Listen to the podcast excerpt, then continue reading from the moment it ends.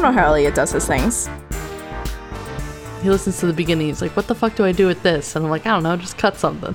Start it where you feel whatever feels right. Whatever feels right." but yeah.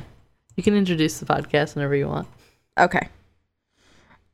Um, I've never. I don't think I've introduced the podcast before as I started this. No, you, that's your new thing now. You introduce the podcast. it's my new thing now, but I don't think I've ever done it. I think I've just been like, okay, Haley, introduce the podcast. Nope, I'm leaving it up to you now. Oh, your fuck. responsibility. I'm I'm a big girl now. Yep. Um, this is crime culture. I almost said my name is crime culture. Um, It which is, it's not. sure. Which it's not. Not legally anyway. Um, it, my legal name is Caitlin. Caitlin Mahar, and that yeah, one over there. let's give him your social security number too. Zero six seven. No. Um, um, that's Haley. Hey. You you wanna you wanna introduce yourself? Can I can you at least do I, that I for won't. me? I won't have to give my full legal name and social security number and address. What but is yeah, your I'm full here. legal name now? Is it is it Langen? It's redacted. Is it? Oh, okay. That's a that's an interesting name. What is that? Norwegian? It's uh, whatever you want it to be. Whatever feels theme. right. I was gonna say that's the theme of today. apparently, is just fucking whatever feels right. Yeah. Oh Jesus! As I hit everything. Well, today is a special episode. Is Not it, only because we're done talking about Columbine, thank God, but also That's thank, up.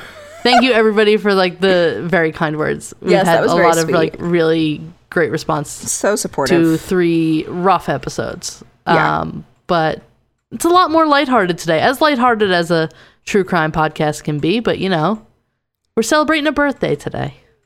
yeah, like you know, it's it's me. Yeah. I, I I was born. As my sister texted me on my birthday, mom and dad banged, and now you're here. And I was like, fucking thank you you for that. I was like, thank you so much for that. And then, and then, uh, for those who don't know, my sister's adopted, and she said something like, I wouldn't know. Oh Jesus! And I was like, please stop. Please just don't. I think I just texted you "Hap birth." I think you did, and I think you spelled it with an F, if I remember Burf. correctly. Burf. Hap hap birth. Hap That's birth. about as as uh, sentimental as I got. I mean, if it makes you feel better, as sentimental as my mother got was telling me, little did I know 27 years ago how much money you would cost me. So, I mean, not wrong, but also Not there's a time and a place. not incorrect, but also, could this maybe have been done on May 8th? Yeah, could this could this have waited? Um, but yeah, so we usually try to do something like personally related on our birthdays, just as a little like palate cleanser from some of the rough stuff we've been talking about. So, what are we doing this year So- for your birthday? Well, um, no. Um, so today, for this episode, we had a lovely idea from Camilla, our our listener, our illustrious listener that many of you have heard the name of Love. before, um, which was to talk about crimes in our birth state. Birth state. Okay. Birth All right. state. Did you did you not know that th- that was what was going on today? My birthday's not till November. I don't have to know. Oh, okay. That's fair. That makes sense. All right. All Go fine. Um, so that's what we're doing. And I think we actually said that we were going to do something else, but I don't know. That's what's happening. That's what's happening now. Camilla took the reins, and we're just happy to let somebody else be in charge for a change. Let's do it. So your birth state is, for anyone who doesn't know, Oh, it's Connecticut. I live in California now. I got out. I escaped. I'm okay. But for quite a time, for about a quarter of a century, I was in Connecticut. I mean, I can think of like as soon as you say Connecticut, I think I can think of at least five, like right off the bat, like big ones. I I had I, I started to make a list of ones I knew before I started to research, and I got to three, I think. Okay, And we'll see how many I know. Yeah, yeah. But there's the, I had to Google, and I found some interesting ones. I found some Okay. I found some cool ones. Um, who knew that Connecticut was such a fucked up place? Me. But besides that, um, Anyone we're- who lives there. Yes, we're going we're going in chronological order. I, I felt frisky. So we're gonna start out in 1786. Wow, we're throwing it way back. We are throwing our asses back. All Throw it in a circle. Um, so and so Hannah Ocuish was a Pequot Native American girl born in March 1774, and she's she's believed to have been born with an intellectual disability. Uh, but on July 27th, 1986, so um, Hannah was about 12. She was accused of beating and choking to death a young white girl named Eunice Bolles six days prior on the 21st. Oof. Uh, according to University, I'd like it if I could speak. Um, University of California Davis history professor Karen Halttunen, Halttunen, I think is how you pronounce it. Um, quote, at about 10 o'clock in the morning, the body of the murdered child was found in the public road leading from New London to Norwich, lying on its face near to a wall. The neighborhood turned out to hunt for the murderer.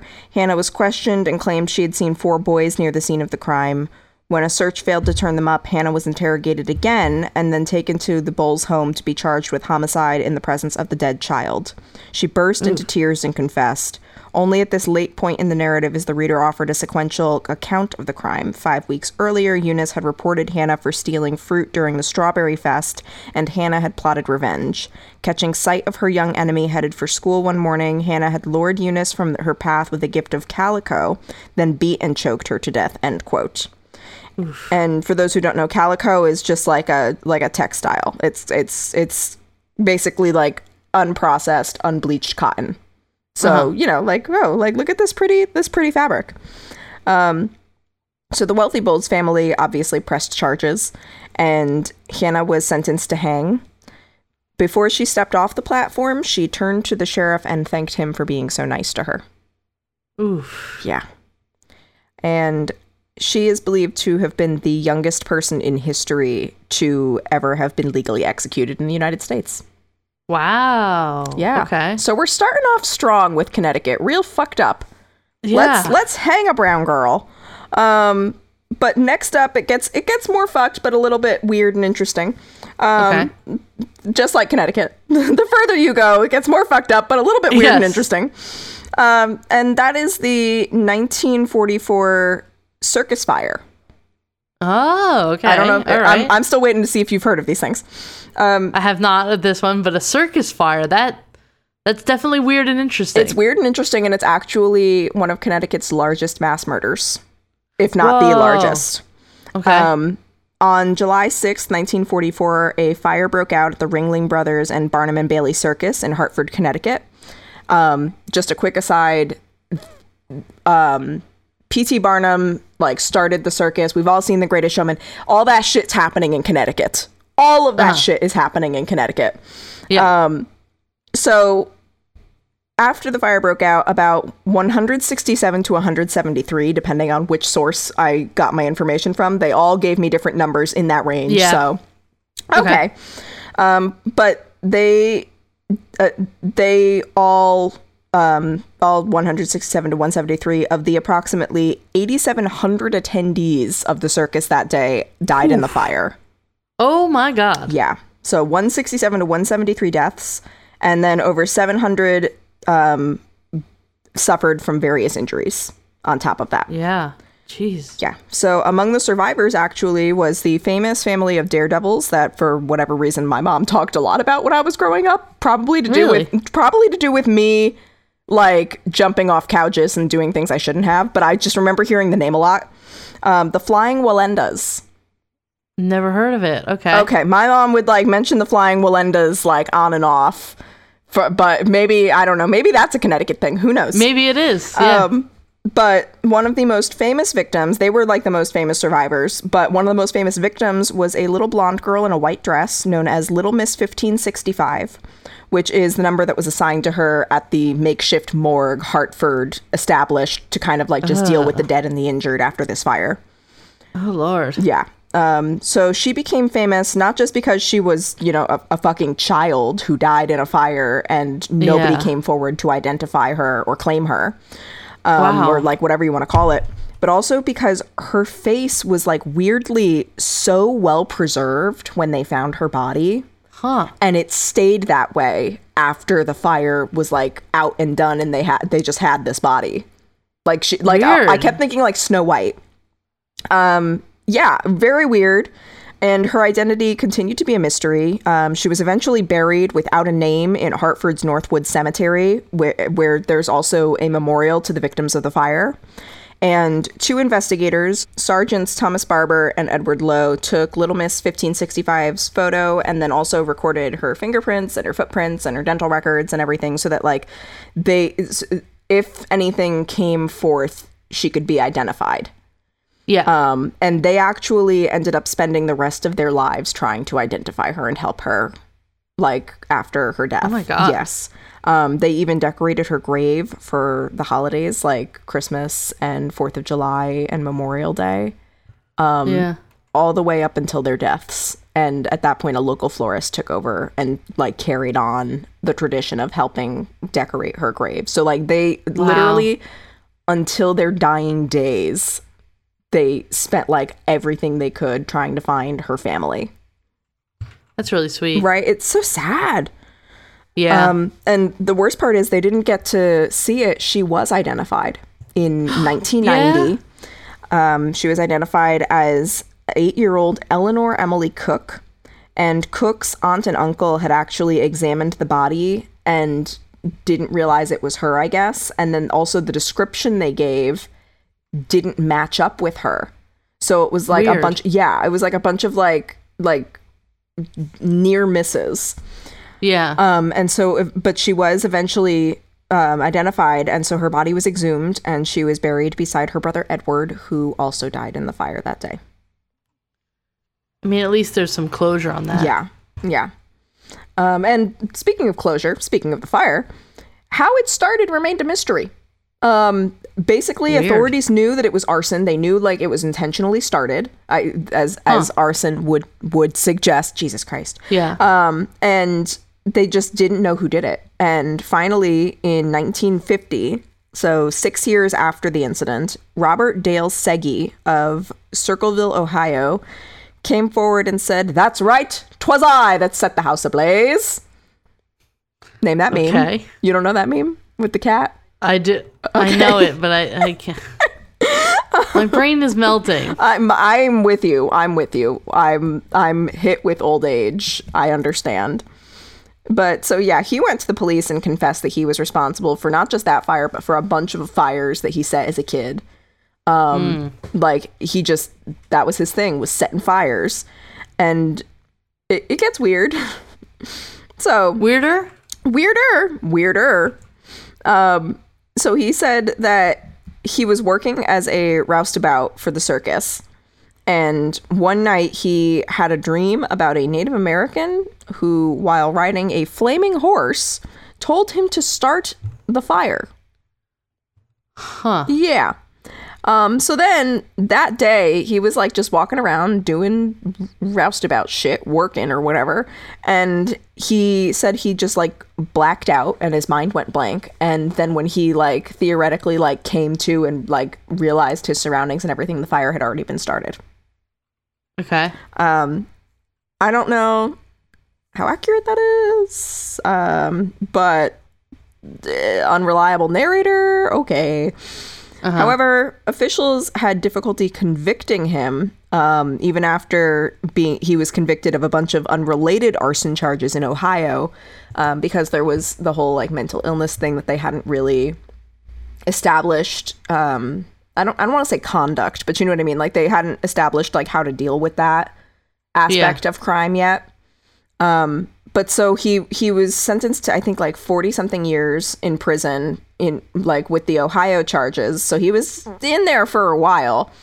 And mm-hmm. he later like a couple years before he died, he died in 1997 and I think in like 1994 he went on record and was like, "Actually, I didn't have anything to do with the circus fire." I just happened to be an arsonist who was working at the circus on that particular night. Okay. So, eh.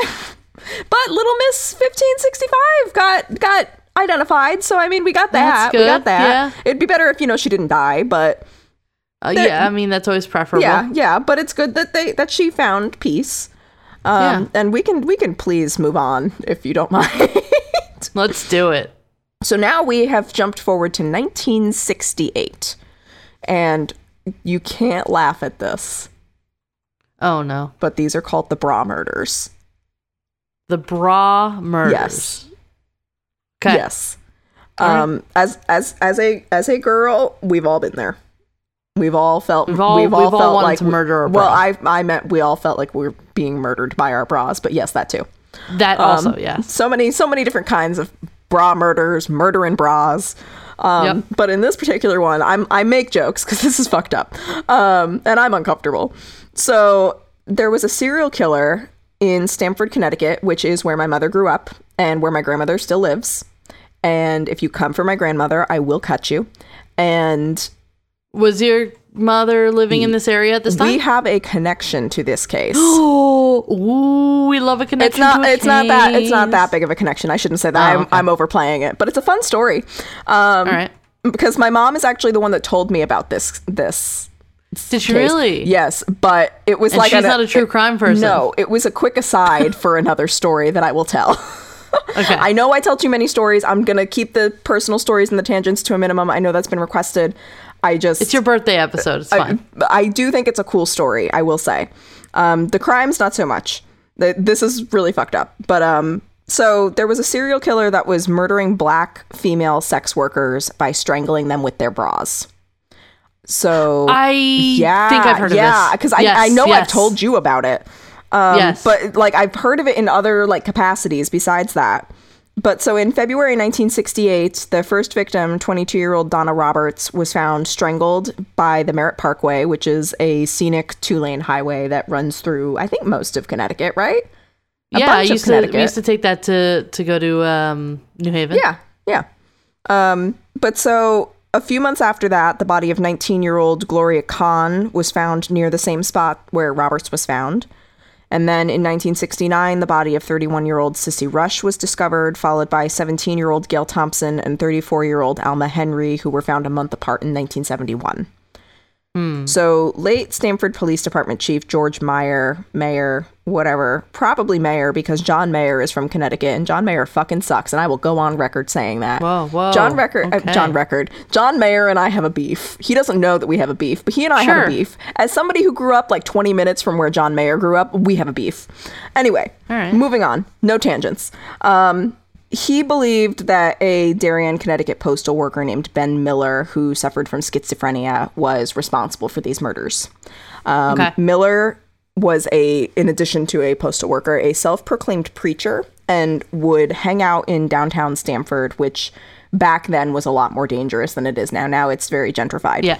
But um, he would wave a Bible at sex workers and shout at them to repent. Um, and yeah, it was like that kind of that kind of shit going on. Though allegedly he did um pay for the services of a sex worker at least once. So Isn't that always the I way? was gonna say that's the way these things tend to go. Is the the the preacher tends to be the hypocritical one. Um, but either way, in 1972, Miller was admitted to a mental hospital, and it was at that point that a doctor worked in tandem with the police to um, orchestrate a confession from Miller. Miller okay. suffered Doesn't sound it yeah fully kosher. it's not fully kosher. Miller suffered from delusions and paranoia and later Yeah. said that he just told the police what they wanted to hear because he was afraid. exactly. Yeah. Um, so they, but they plowed on through with it, and the case seemed closed until four months after Miller was charged with the murders during what was a highly publicized trial. Um, a Stamford electrician named Robert Lupinacci was discovered trying to strangle a young black woman by the parkway. And police even found hair that was linked to be from a black woman in his trunk, along with a deck of cards that were like playing cards, but they were porny. Okay. to describe this. Um, but you know, it was like sexy playing cards. You know what? Very quick tangent. I was just on a road trip and we stopped at like a gas station in the middle of nowhere and like we had to like get coffee or whatever. And they had like uh, air fresheners, and they had one of like a saw these. lady's Yes. naked body, Yes. and like a naked butt, Yes. like as an air freshener. Elisa, there was a picture So, of one that Elisa posted, and it was like they covered. because I pointed it out to Yeah, her. but they like they covered for the naked body. They like didn't. They cover- redacted right under the nipple. Yeah, it was they like hilarious. didn't cover the right parts of the body, and I'm like, well, then what's the point of trying to like censor so this? funny. I don't know. I'm. But anyway, tho- yeah, those things exist. do so I believe exist. that. I believe the porny playing yes, cards. I just sure. don't know. Yeah, I just didn't know what to call them. If there's a name for them, let me know. Um, but it, that was key because the deck was missing a Queen of Hearts, um, and a Queen of Hearts from a similar porny deck of cards had been found. There can't be more than one. Oh, uh, you would think. um, but the Queen of Hearts was found near the body, like next to the body of one of the victims. Ooh. Yeah. Okay. Okay. Okay. Yeah, that sounds like a smoking gun. Yeah, and furthermore, Lupinacci was known to patronize black sex workers exclusively, and Okay. witnesses. Some of them even like some witnesses even placed his car near the murder scenes and then at the bars and the hotels where the victims frequently worked. Wow. That and that also kind of makes the police look like shit because they were in the middle of this huge trial, and then all of a sudden, like somebody else is dead now, and it's not the person that you have in custody. No, it's the end of the trial, four months after the trial. Worse. Ooh. Yeah. yeah, Yeah. That's but a it, lot worse. It does get worse. It does get worse than that. Um, basically, it was too easy for the police to pin the blame on Miller and be like, and I'm not saying this like as I, from their point of view, like, oh, blame the crazy guy. And I don't think he's well. He's he's mentally ill. I don't think crazy is the right term for it. But you know what? You understand. You get me. Um, you just get me. Um, so No, they, they, you see somebody uh, suffering from mental health issues, and you're like, oh, well, perfect. Well, now let's just weasel a confession out of this guy. Yeah. He'll say anything. yeah, and they can't defend themselves adequately. And Yeah, they just want to close the case as quickly as possible. Exactly. And that's exactly what happened. Um, they found it just too easy. So Lupinacci got off relatively scot free. He served three years for assault and then moved to Norwalk and remarried. It's, it's still in Connecticut. Lived out his life as a free man until he died at 79 in February 2014. Wow. Okay. All right. Meanwhile, Miller spent 16 years serving a sentence that for a crime he didn't commit in a state mental institution before a federal court ruled that his public defender and the state prosecutors actively ignored evidence about Lupinacci possibly being a suspect during the trial and set him free That's disgusting. after 16 years incarcerated. Wow. Yes. You lost so much of your life. Yes. And Wow. and so Ben Miller ultimately passed away in February 2010.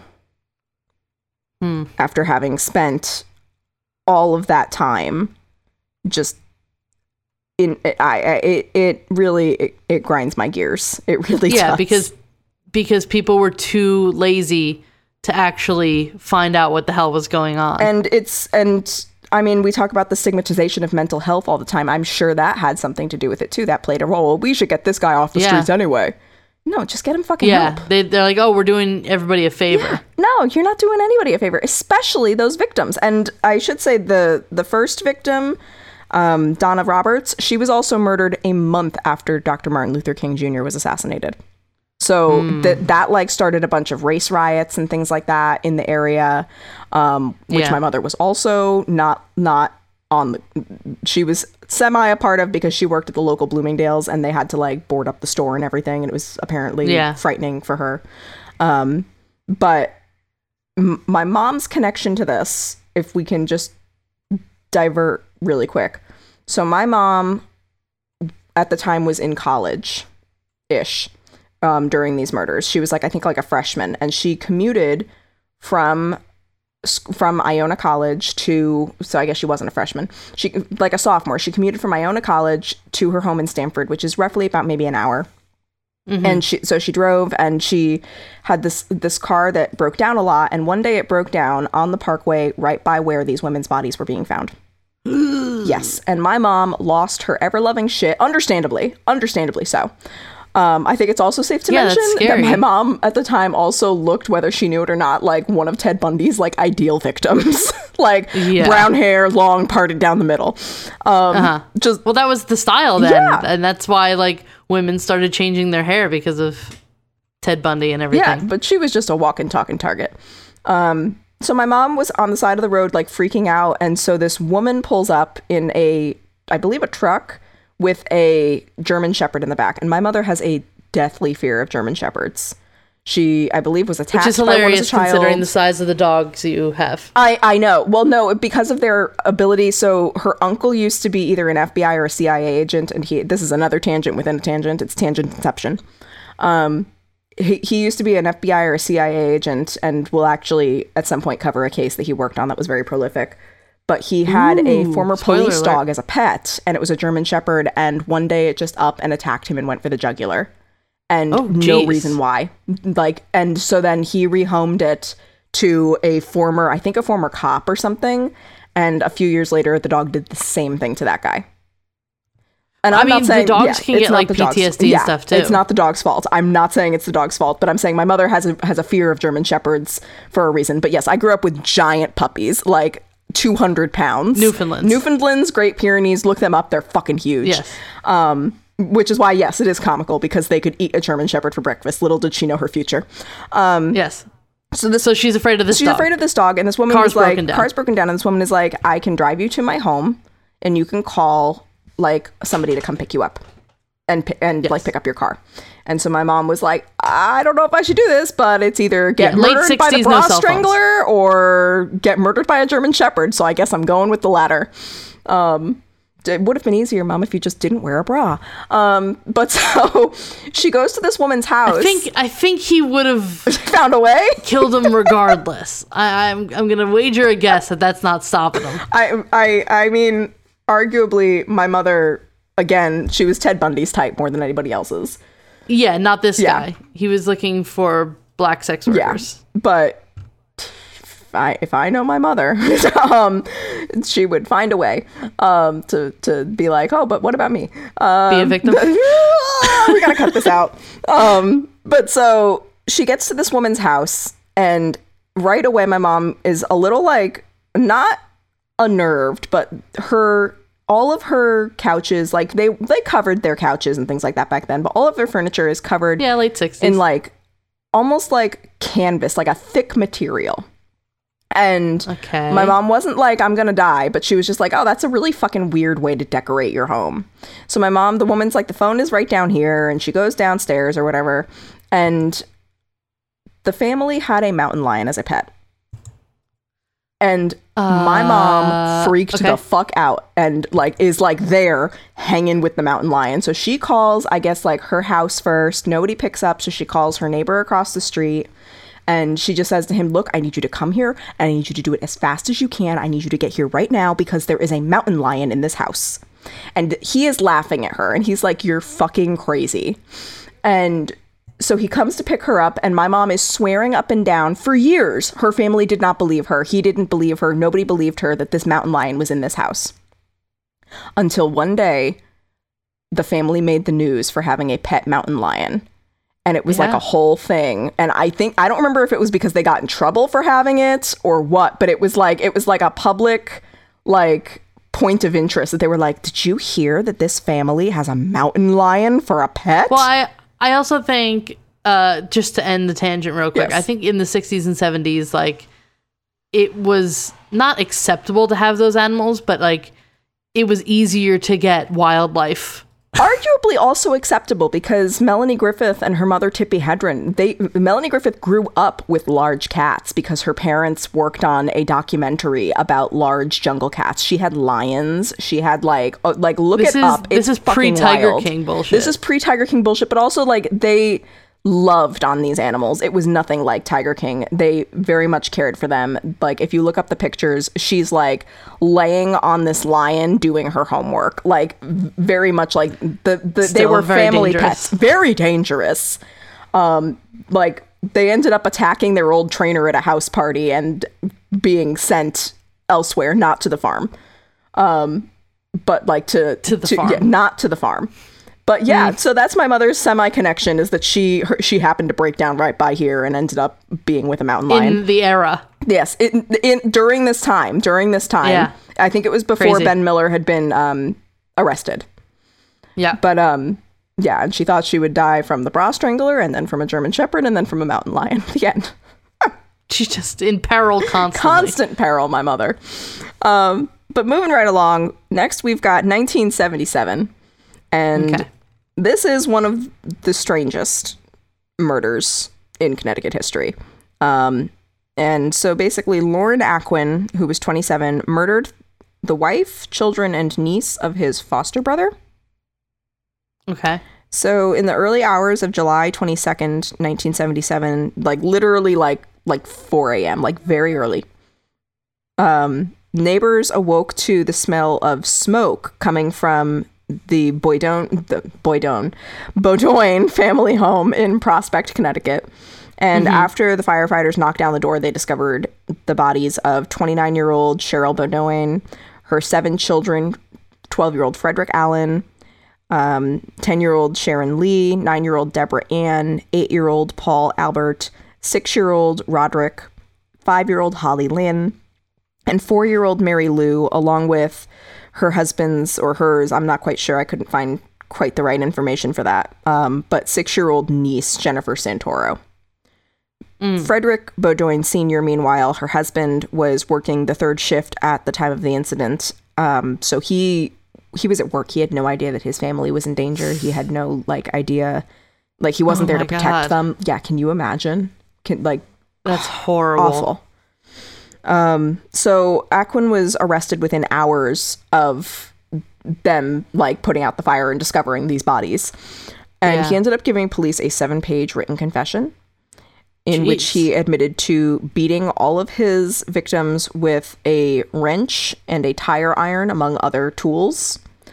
God. And basically, he showed up at the house, uh, or he rather, he he was at the house visiting, not unannounced. Like they knew he would be there at like 7 p.m. on July 21st Okay. he left by like 8.30 he wasn't there very long and then at like 2 or 3 a.m he broke in through an unlocked cellar door and cheryl Bo- beaudoin suddenly discovers him in the kitchen but she apparently wasn't like freaked out about it she was just like oh lorne okay hey and he Nah, I don't like that. yeah he told her he needed tools to fix his car so she was like okay go right ahead and then he asked her for a beer so she went into the fridge to get the beer, and he beat her over the head with a wrench.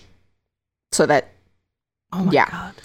um, then he went to the children and he beat them with the wrench and the tire iron, and also molested um, their ten-year-old daughter Cheryl. I mean Sharon Beaudoin. Um, God. then he poured. And there's like there was like 12 kids you said? There were eight kids. Seven were Cheryl's children. One was a niece. That's a lot. yeah. A lot to happen Yeah. in that amount of time. Yeah.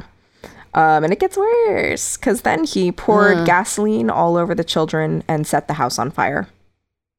And What a sick, fucker. horrible person. Yes. Um, and what's even better, I say sarcastically, is that he insisted he had no memory of that night. He didn't remember anything that happened. And even if I thought that was true, the judge clearly didn't because he was sentenced to 25 years to life on every single murder conviction and then another 20 years for arson. So 105 years in total. Yeah. Rotten. Yeah, yeah. Um, which he served at the MacDougall-Walker Correctional Institution until he died of a severe brain bleed in June 2015. Get fucked, Lorne. 2015. Jeez. Yeah, this was only in the late 70s. This was 77. And he was, and he was, oh fuck, he was my age. I was about to be like, he's 27. Oh, hey. Oh no. shit. um, so then next up, we're gonna get into 1986, specifically the wood chipper murder. Yeah, I know this one. Um, yeah, you know this one. I know this one. Um, I'm not going to go super in depth with this one because I plan on doing a full blown episode about it at some point. But if the story sounds familiar, spoiler. you will y- if, if you think the story sounds familiar because of bleep redacted, you're correct. Okay. Um how's that for a spoiler? So, Sure. It's not a spoiler, it's a primer. oh, I like it. I like it. We love a good primer. It's an appetizer. Even though I'm allergic to most primers except for Urban Decay. Thank you Urban Decay not sponsored. We love a good primer. you know what? It's funny. You think face primer, I think wall primer. Oh no. We're two different people. oh no, how can this work? How can this possibly work? Um, well, either way, on November 19th, 1986, Hell, Helle, I saw two different pronunciations, Crafts, um, who was a flight attendant, was murdered by her husband Richard Crafts, a pilot in Newtown, Connecticut, a few months after she hired a private investigator who provided her with photographic evidence that Richard was cheating. Ooh. I could call him Dick throughout the rest of this. I mean, technically, it, I think you should. it works. I mean, I didn't know his nickname, but Dick works. Um, so yeah, so friends. Maybe his dick don't work. Oh, oh. um, we're terrible, but um, so He's a piece of shit, so I don't give a Yes. I don't I don't really yes, so the evening of November nineteenth, friends had dropped her off at home after she'd worked a flight going from like America to America from Frankfurt, West Germany. So she had been, Wow, yeah, she had okay. been working. She'd been in the sky for a while. She'd been in the sky for a while. And then when she came home, Richard beat his wife to death and stuffed her body in a freezer until she was frozen solid. because he found out about the uh That's the private investigator. that's what was alluded in some of my sources. I mean, I'll dive further into like if he had because he wasn't very chatty. you know what's so much easier than that? Divorce. Leave. Yeah. Leave in the dead of night. Yeah. And I'm Better. talking about the husband. I'm not blaming I'm not blaming Helle Hell. No, no. Um, she girl Kelly. was just getting off work and coming home. Yeah. Like if you're gonna cheat, just fucking leave. Yes. Why? Why do you have to kill Why- your spouse? just go. Having your cake and eating it too is vastly overrated. I will tell you that right now. Um, as somebody with fuck tons of cake and cookies and like just sugar truffles in her fridge. Um, birthday. But so yeah. Um, after giving a litany of excuses as to where his wife was, because it's also like around the holidays, so there's holiday parties, and then like she's not showing up to work you think you're gonna cover this up? her mother was looking for her and was like, "Why hasn't my daughter spoken to me?" Um, finally, Helle was reported missing on December 1st, 1986, and it was ultimately discovered that Richard TLDR used a rented wood chipper to dispose of Helle's frozen body at Lake Zoar. Wow. That's why she was frozen solid, Yeah. because just Yeah. goes through. Yeah. Um, so the case ended up being Connecticut's first murder conviction without the victim's body being present. interesting. And that okay, okay. is thanks to Dr. Henry C. Lee, who we've talked about before. He taught at my alma mater. He founded this forensic science program, for those who don't know.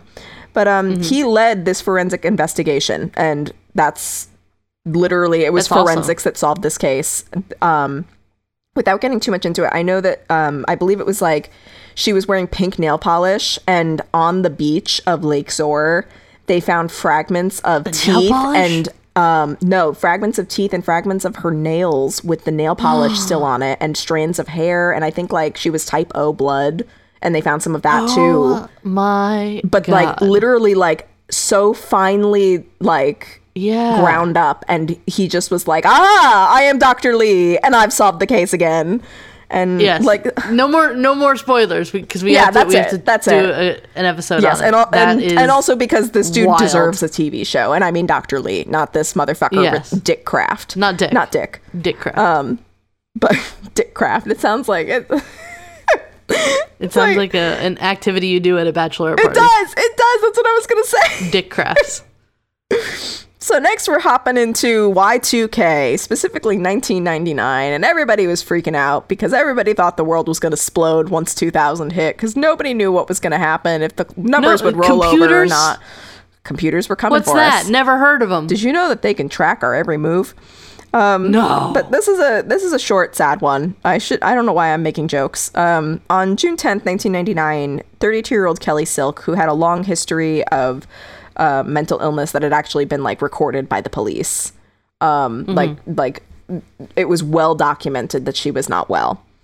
Um, she stabbed her husband in their East Hartford, Connecticut home and then set the house on fire where she and her and two of her three children or fourth children, two two of her four children died in the fire. Um, okay. Her eight year old daughter managed to escape and ran to a neighbor's home and got help. And then they were able to help save her six month old baby brother. yes. Wow. What a hero Yes. that kid is. Yes. And so he made a full recovery. He was sent to a burn unit in Boston and survived, as did she. Wow. But yeah, that was one that I remember hearing about a bit. Um, but next we've got kind of a crime Okay. and this is in 2004. And I just think this is a fun fact that I love to tell people.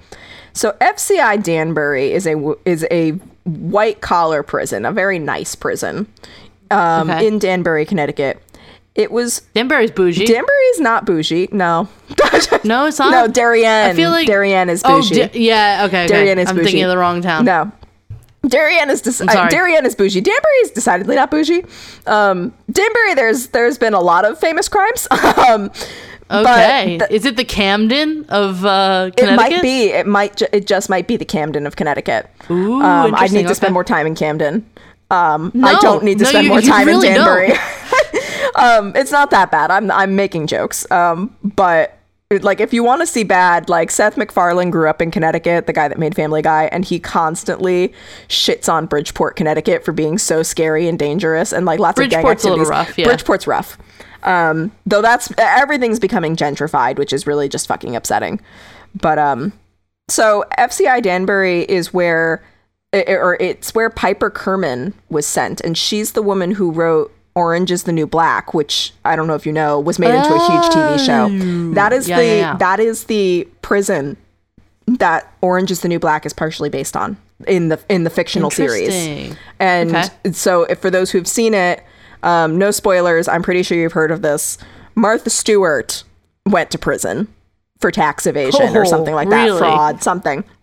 But she requested to be sent to this prison, FCI Danbury, because it was so bougie. And that's why in one of the seasons they have this like celebrity chef who's more of a Paula Deen lampoon because Paula Deen said the N word and like we all had to pile on at that point. Um, Yep. Not that, not that saying the N word is bad, but you know what I mean. Like they all saw the joke about Paula Deen and they ran with it. Um, she she that's like who the character is based on really is Martha Stewart being sent to prison and Martha Stewart really wanted to go to that prison and they sent her they said no they sent her to like a nice prison in Maryland or something instead but that's how bougie it is is that Martha Stewart wanted to go there Yeah. that's how bougie we at and next up moving right along to 2007 um, we have one that I've definitely mentioned before and I'll probably do a full episode on and it's called the Cheshire Home Invasion Murders. Yeah, it's probably the first one that came to my head Yep. when I was thinking of Connecticut. It's often the first one that comes to everybody's heads. It's either that or the wood chipper murder, I'd say. Um, and so this one's this one's a rough one. I'm not gonna lie, and I also have a connection to this one. Now I don't have a connection to it, but like a fam a, a family friend does. Um, so on July 22nd, 2007, Jennifer Hawke-Petit, a nurse and the co-director of the health center at Cheshire Academy, which is like a really fancy girls' boarding school in Connecticut. Uh-huh. So she and her two daughters, Haley, who was 17, and Michaela, who was 11, were out getting groceries at a local stop and shop for their dinner that night when they were targeted and followed home by Stephen Hayes and Joshua Komisarjevsky. And they followed them home. They didn't bother them. They came back at 3 a.m. to break into the house and after breaking in used a baseball bat to smash jennifer's husband and haley and michaela's father dr william petit's head in before tying him up in the basement. Um, then they tied the two girls to their beds and they ransacked the house for cash. They tied up they tied up jennifer as well. Um, they ransacked the house for cash and found a check register with $40000 and decided to wait until morning to force Hawke-Petit to go to the bank and withdraw $15,000 and they told her they would kill her family if she didn't do it. Waiting until the morning. That's so scary. Yeah. Yeah. Um But this is also like one of my like fears. m- yeah, this is one of my huge fears. Yeah. Like Yeah, they they they follow you home at like a regular hour, Mm-hmm. and then they case it and wait, and then they break in. Mm-hmm. It's they're not. It's not like they're gonna corner you in the parking lot and and attack you there. No, they follow you to where you live. Yeah. like that is horrifying. Yeah, it literally awful. makes my skin crawl. I have goosebumps. Yeah, it's awful. Um, so Hawke-Petit is a badass, and she alerted the bank teller that there were men holding her family hostage while she was making this withdrawal, and Yeah. was just like, they are threatening our lives. Like, you need to help us. And she actually, ironically, said that they were actually being kind of nice, and it seemed like they just wanted money. Um, never, never just want money. No, um, as you will find soon. Um, all of this was caught on the surveillance cameras at the bank, and basically, like, remember seeing it. in tandem with her making this withdrawal and leaving, they were calling the cops. And like Yeah. the nine one one call, they're like literally like, it, it's You need to during get there yes. yesterday. So when she returned home with Hayes, um, Hayes sexually assaulted Hawke-Petit before strangling her to death. Komisarjevsky, that at, at about the same time, sexually assaulted Michaela, the youngest daughter. Um, allegedly, that was like Hayes was all like, "Oh, like I want money." Komisarjevsky was very much like, "I want to have sex with this girl." That that was what motivated him for this crime. Yeah, and yeah. he she was 11, but he later said he believed her to be like 14 or 16. That's still Not okay. Not old enough. Not okay. And also, yeah, Yeah. Um. I mean, nothing's old enough for non-consensual No. sex. no. no. yeah, No. But it just his their excuses were shit. Um. So then Dr. you Petit. ca- yeah, you can't explain this one away. This is no. No, you really can't. This is horrible. Absolutely. And it and I hate to say it, it only gets worse.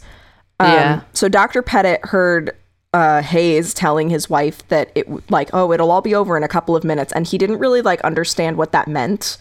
From what I gathered, because He had been bashed in the head. well, he'd been bashed in the head, but he knew that they were being threatened with being murdered.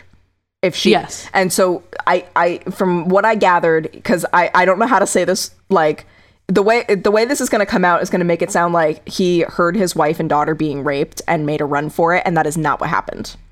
Um, he he basically thought that they were going to shoot him and his family in the head. So when this dude he he thought they were distracted upstairs talking to his wife and daughters, and he broke out of the basement and made a run for it to a neighbor. yeah, to get help. Yes. And he was so badly beaten actually that the neighbor didn't recognize him when he first saw him. Ah, Yeah. Meanwhile, Hayes and Komisarjevsky, uh, Hawke-Petit is dead. Michaela has Yeah. been sexually assaulted. Um, they've robbed the place. Their fingerprints are all over everything. Um, Yeah. So they decide to destroy the evidence by pouring gasoline all over the house and Haley and Michaela and lit the house on fire. Um, it was later found that Haley and Michaela were alive when the fire started and when they suffered the majority of the burns to their bodies. Um, the killers ended up fleeing in a car and crashing into police cruisers who had already surrounded the house. yeah. Um, so they were arrested immediately and at the time sentenced to death. But since Connecticut later abolished the death penalty, their sentence was changed to life in prison. So they're still in prison today. Jeez. Dr. Petit quit his endocrinology practice. He was like doing a bunch of things. He was like working at like a medical institute or something like that too. He was Yeah. very successful. And he decided to quit his practice. He didn't return after the murders and Yeah. devoted his time to the various foundations that were established in his wife and daughter's memories.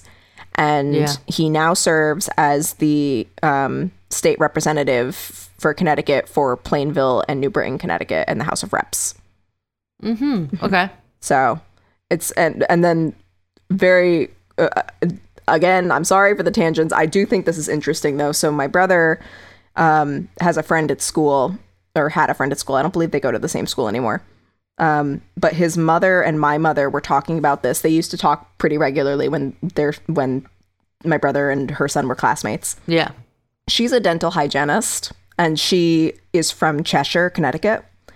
And she was talking to my mother that day, and it turns out that she actually, um, the day before the the Hawke-Petits were murdered, um, she Jennifer and Haley and Michaela went in to get their teeth cleaned, and my mom, my brother's friend's mom, whatever you want to call her, um, she was the woman who cleaned their teeth. She was the hygienist who cleaned Oh, their wow. teeth, and like literally, she was one of the last people to see them alive. Yeah. Yeah, which is just so fucked, and that always sticks And out I, to me. I always forget it was in 2007. Yeah, yeah. Like, wild. Yeah. That's not that long ago. No, it's not. And even I had a brief stint working for my alma mater after college. Brief, brief stint. Um, cannot emphasize how brief the stint was. Um, but I had to go to Cheshire for something, and there were still like memorials and things like just Yeah, out and about. And that was in 2016. 2016. But still almost a Yeah. decade later. Like it's very much like people still remember like like do memorials, they still talk about it and everything. It's just it's, Yeah. it's very it's it's still very much like a, a sore subject um in Connecticut. But next up on n- not a light note. I don't know why I said that. It's not a light note. Uh, I didn't say I didn't say it, but you know what I mean. There there aren't kids involved, so I guess that's where I was trying to head with this. But now we're in 2010. Um, and in August 2010, Omar Thornton was caught stealing beer from Hartford Distributors in Manchester, which is a beer a beer distribution company that he worked for. And so basically, they figured it out. Omar was not slick, and they called him like the the the big the head honchos called him into their office and were like, "You can quit, or we can fire you." Okay. And so he decided uh, to like to quit. He signed the papers saying he quit, and then after they escorted him off the president, uh, the pre- off off the president, off the premises, um, Uh-huh. they were just like, okay, like we're done with him or whatever. And then it turns out that Thornton. Thornton had a thorn in his side. Uh-huh, Oh. uh-huh. Um, hate myself. He says this. I, I mean, I say this, but he truly he wasn't well. Um, he returned to the building after like a couple hours after they escorted him off the premises, so like the same day, and he proceeded to shoot and kill eight of his coworkers before eventually shooting himself. But before that, he barricaded himself in an office and called his mother to explain to her that he was going to kill himself after he had oh murdered his God. coworkers. And then after talking to her, he called 911 and told the dispatcher that he did this quote because of racism and that he wished he had killed more people, end quote. Jeez. Yeah. And then he killed himself. Okay. Fun, right? Aren't we having So fun? much. Um Happy why do we do this? I was gonna say, why do I do this? So next we've got we're we're a year later, and now we are going to talk about Tyree Smith, or as he's a little bit better known, Tyree the Cannibal. Ooh, okay. Yeah, I don't know why we're oohing, but so Tyree Smith grew up in Bridgeport, Connecticut, and then moved away during his childhood. And when he was 36 years old, he decided to move back and live in his old childhood home, but it had been abandoned for quite some time. So in December 2011, he broke in and found that there was a homeless man already living there. Um, but it you know like he he had various routes to go to go down um Yeah. One route i would not expect is to take an axe and smash the homeless person's face in Yeah. I would say don't start with that one. no and Maybe never do that one. and to follow up i would not suggest then taking out oh spoiler alert um not spoiler alert uh if you're if you're if you're yeah trigger warning thank you that's the word um if you're queasy. If you don't like cannibalism not that anybody should um no. skip ahead like 15 particularly- yeah skip ahead like 15 seconds. Because um uh, I'm, I'm gonna give you a second. All right? Okay. So yeah. So smith then took out the homeless person's eyes and ate them. He later said they quote tasted like oysters end quote which having had oysters Uh. i'm gonna go ahead and disagree. Um Have you also had eyes? i haven't had eyes but i have a feeling you know, you can eat like fish eyes and stuff. yeah but i think i'm good I think I'm good. Yeah, I, don't, I think I'm I don't okay. think I ever have to do that. Um, no, no, and I know that's a delicacy in some places. It's just to me, I feel like it's it's very childish. It's very stupid. But I'm just like, okay, like they're looking at me as I'm about to eat them. It doesn't matter that they're dead. Also, it's in your belly. No, because I I feel like you'd Eyeballs you'd- are in your belly. I don't think you'd swallow it whole, would you? I know, but still, like, in my brain, okay. that's all right. That's, That's, how fair. it is. That's fair. Neither of us are well. In case anybody had any doubts. Um, so once he was finished eating the eyeballs, um, he then drank some sake to wash away the taste, and Sure. went to Subway, which was fun fact founded in Connecticut. I take no responsibility for Jared. Nobody does. That's Um, a true crime. That's a true crime. But he went to Subway and just got a sub. And that was that. And Okay. so he was ultimately caught and when the authorities asked him about like his motive and like what what made him feel so compelled, he said that quote voices end quote told him to kill him and eat him, the the gentleman. Um so understandably Tyree Smith was found not guilty by reason of insanity. So he was sentenced to 45 years in a state mental health facility. Oh, okay. Yeah. So we got that. Yeah. Next up is one that I have mentioned before that I'm sure you all know. I love to talk about. Very much looking forward to talking about in the future, which is why I'm going to make this very brief. And there's no other reason why I'm going to make this very brief, but but just that I'm talking about it in the future. Uh huh. And and um that would be Sandy Hook. Yeah, I think that's the number one that everyone thinks of. That's the number one that everybody thinks of. Um, before that, it was Cheshire, but um, Yeah. Yeah. So on the morning of December 14th, 2012, 20 year old Adam Lanza um, walked into Sandy Hook Elementary School after murdering his mother at home and shot and killed 20, 20 children and six adults. And before he could be caught, he shot himself in the head. And that's about as far as I'd like to go, please. Yeah. I, I, don't know what I'm going to do in December, but that's like that's like the general story. Uh, that's the gist of it. sucks. I mean, it doesn't get better from there. It, it really it doesn't get better it doesn't get worse. There were some in-betweens that we can talk about in the future. Um but yeah and just the really keeping those children and teachers in my thoughts at all times pretty much never not thinking about them Yeah. um because i grew up like 20 minutes from sandy hook. And i i've mentioned this before mary sherlach the principal lived around the corner from my house And- yeah, I think it's it's it's like that happens a lot with cases that happen close. Like I'm sure the whole community around Columbine feels similarly, and like I know for a fact people on the East Coast have a different connection to 9/11 than people on the West Coast. yes There's like a, a deeper connection when it's something that happens in your own backyard. absolutely Yeah. yeah. um so yeah so that's mostly it um just a quick gloss over this this case isn't done yet but in may 2020 there was a, a UConn senior student named peter manfredonia and basically he was he's 20 he was 23 now he's i guess 24 i guess that's how time works in math Um, but so in May, on May 18th, his girlfriend broke up with him because she found out he had hacked into her social media and was like, Uh, that's a yeah. big no no. Yeah. So then she, a couple days later, she sent him a screenshot of a Connecticut state law saying that like doing that was a crime. And sh- even though she was um, considering a restraining order, he never responded to her. He never reached out. Okay.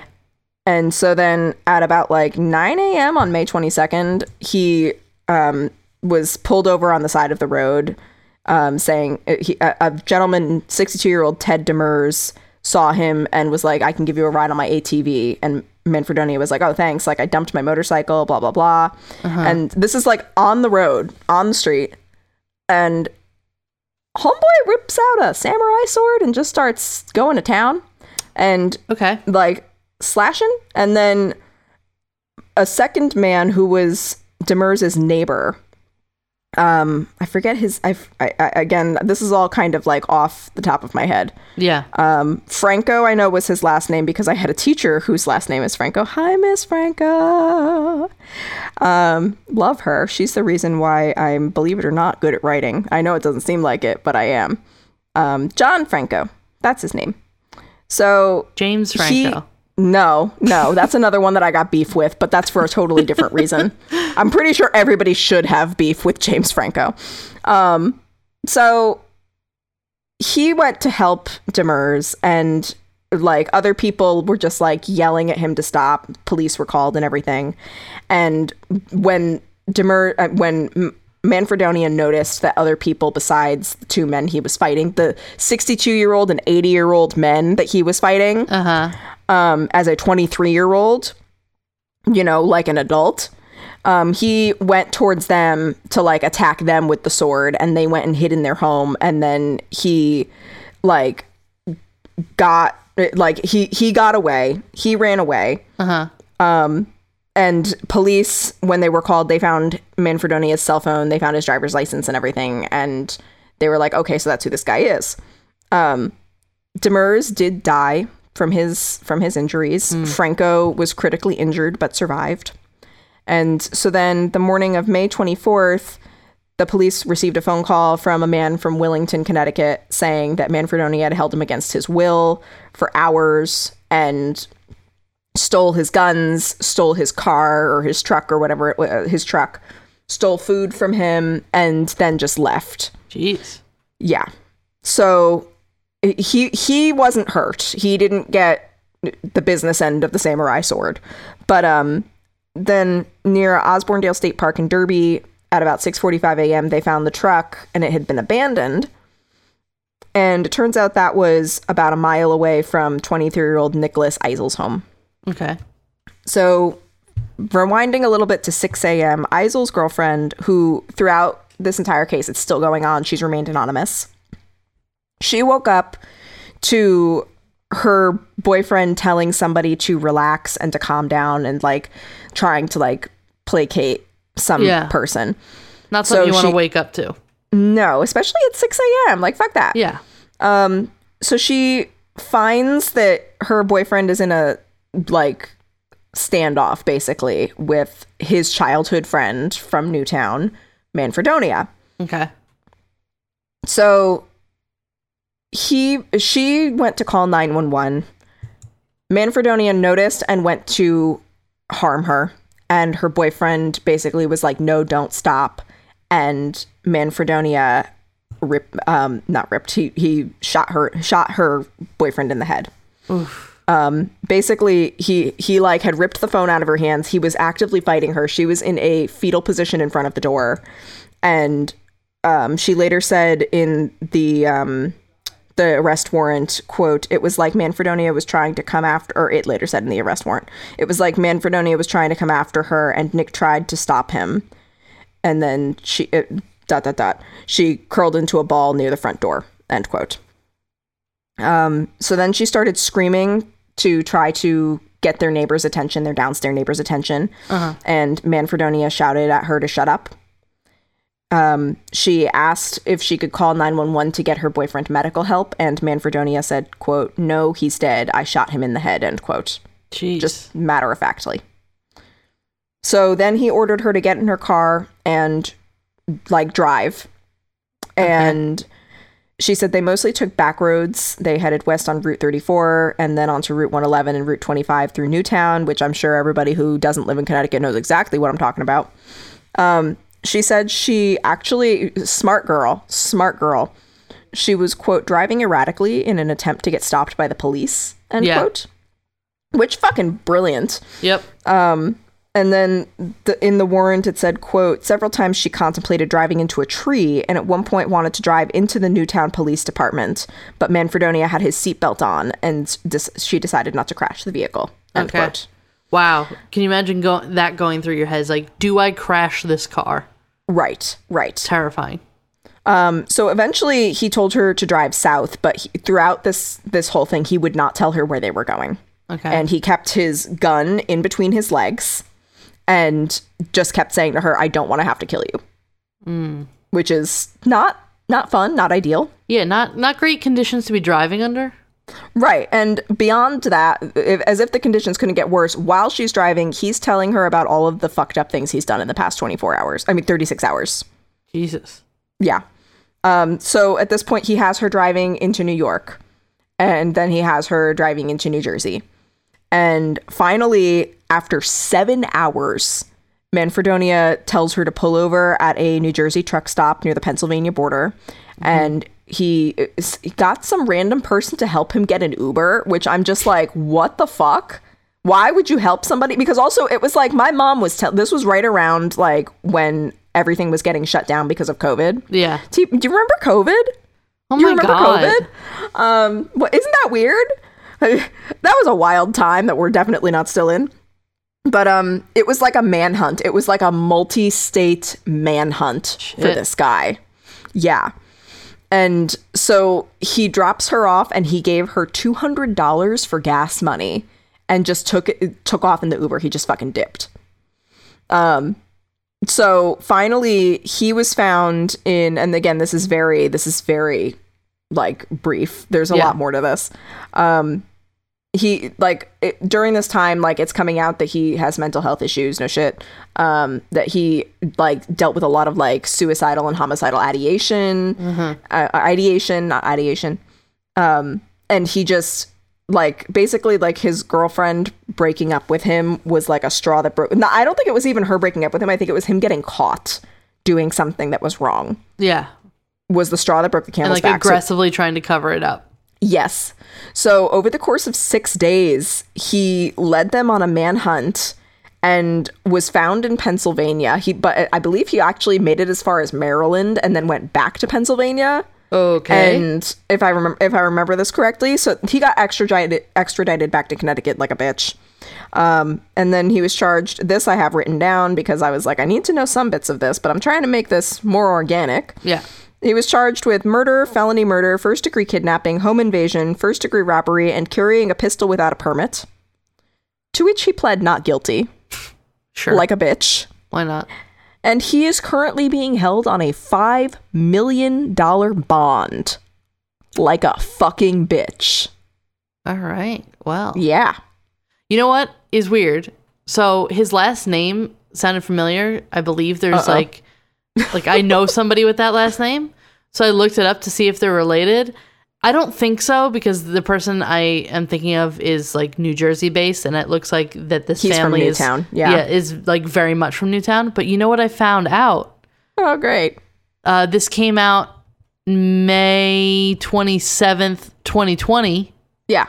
Police said Tuesday that the father of missing homicide uh, suspect Peter Manfredonia has been arrested on sexual assault charges and other charges in April. So the father was also arrested. You Yeah. know, I love it when fucked up people breed, man. Isn't Robert that great? Robert Manfredonia, 54, was charged with second degree sexual assault, risk of injury to a child, and sale slash delivery of liquor to a minor. So That the apple doesn't fall too far. From the From the fucking asshole. tree. No, it really doesn't. It really doesn't. And like, it just uh, th- yeah. So this dude's an asshole. But on a lighter note, I've got one bonus for you, Haley.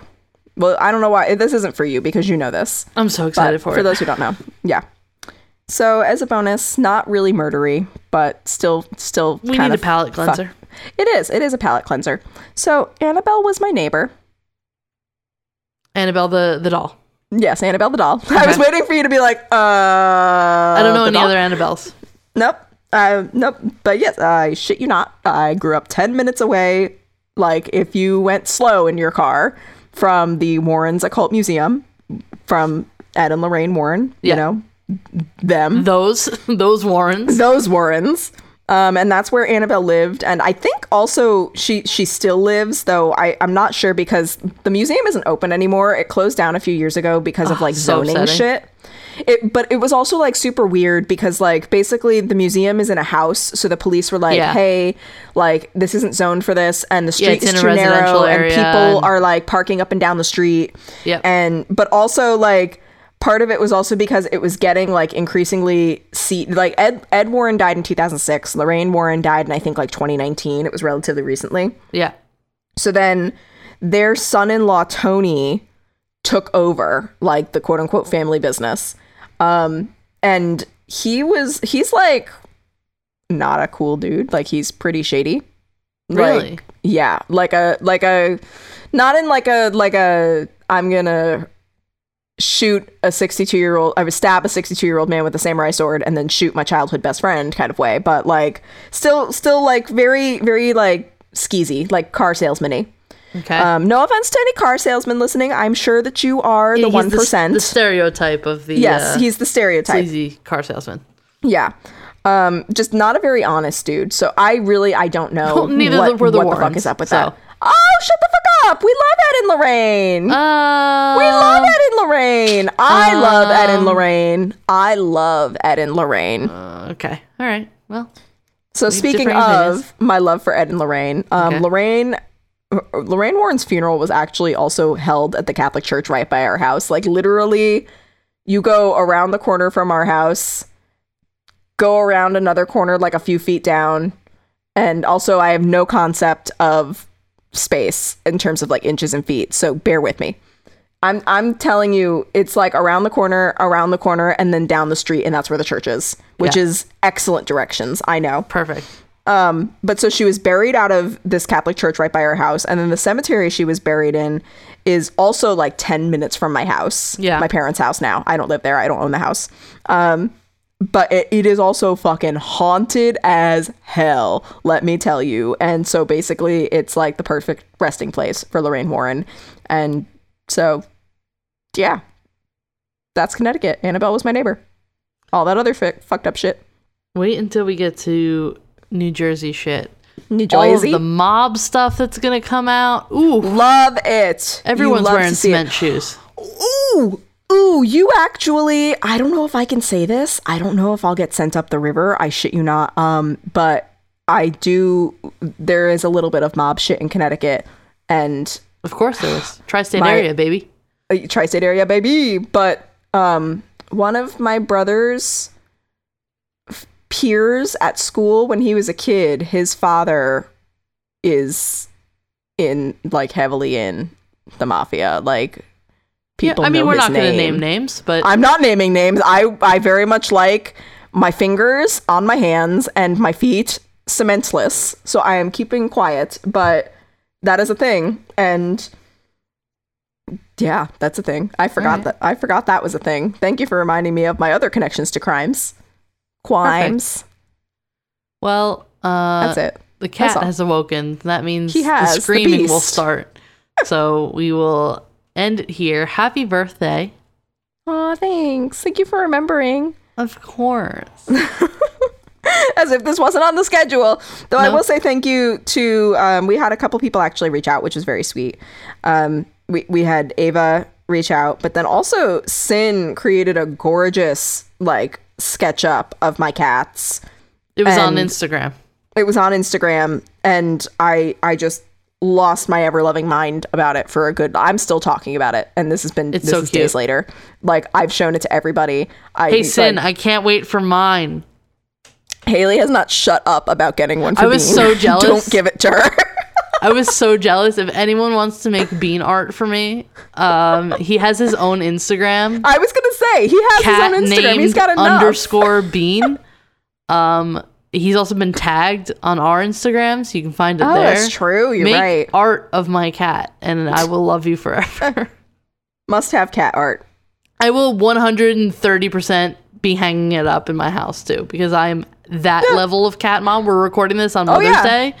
And I was Oh, like, it's my first. Mother's Day. Like, you have to be nice to me. yeah, that's what I said to Michael too. I was like, it's Mother's Day.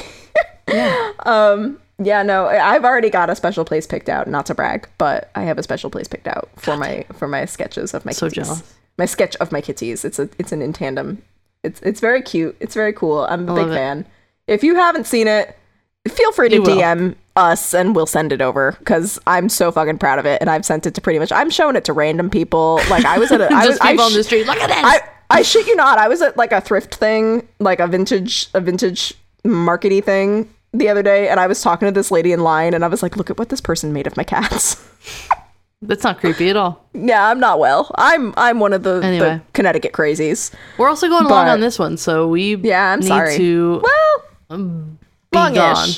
Yeah, we got we got to go. All right. All right. Happy This is birthday. crime culture. Bye. Bye. See you next Tuesday. Tuesday. Oh yeah. See you next Tuesday. Yeah, that's when we do the thing until it's October. Bye. Bye.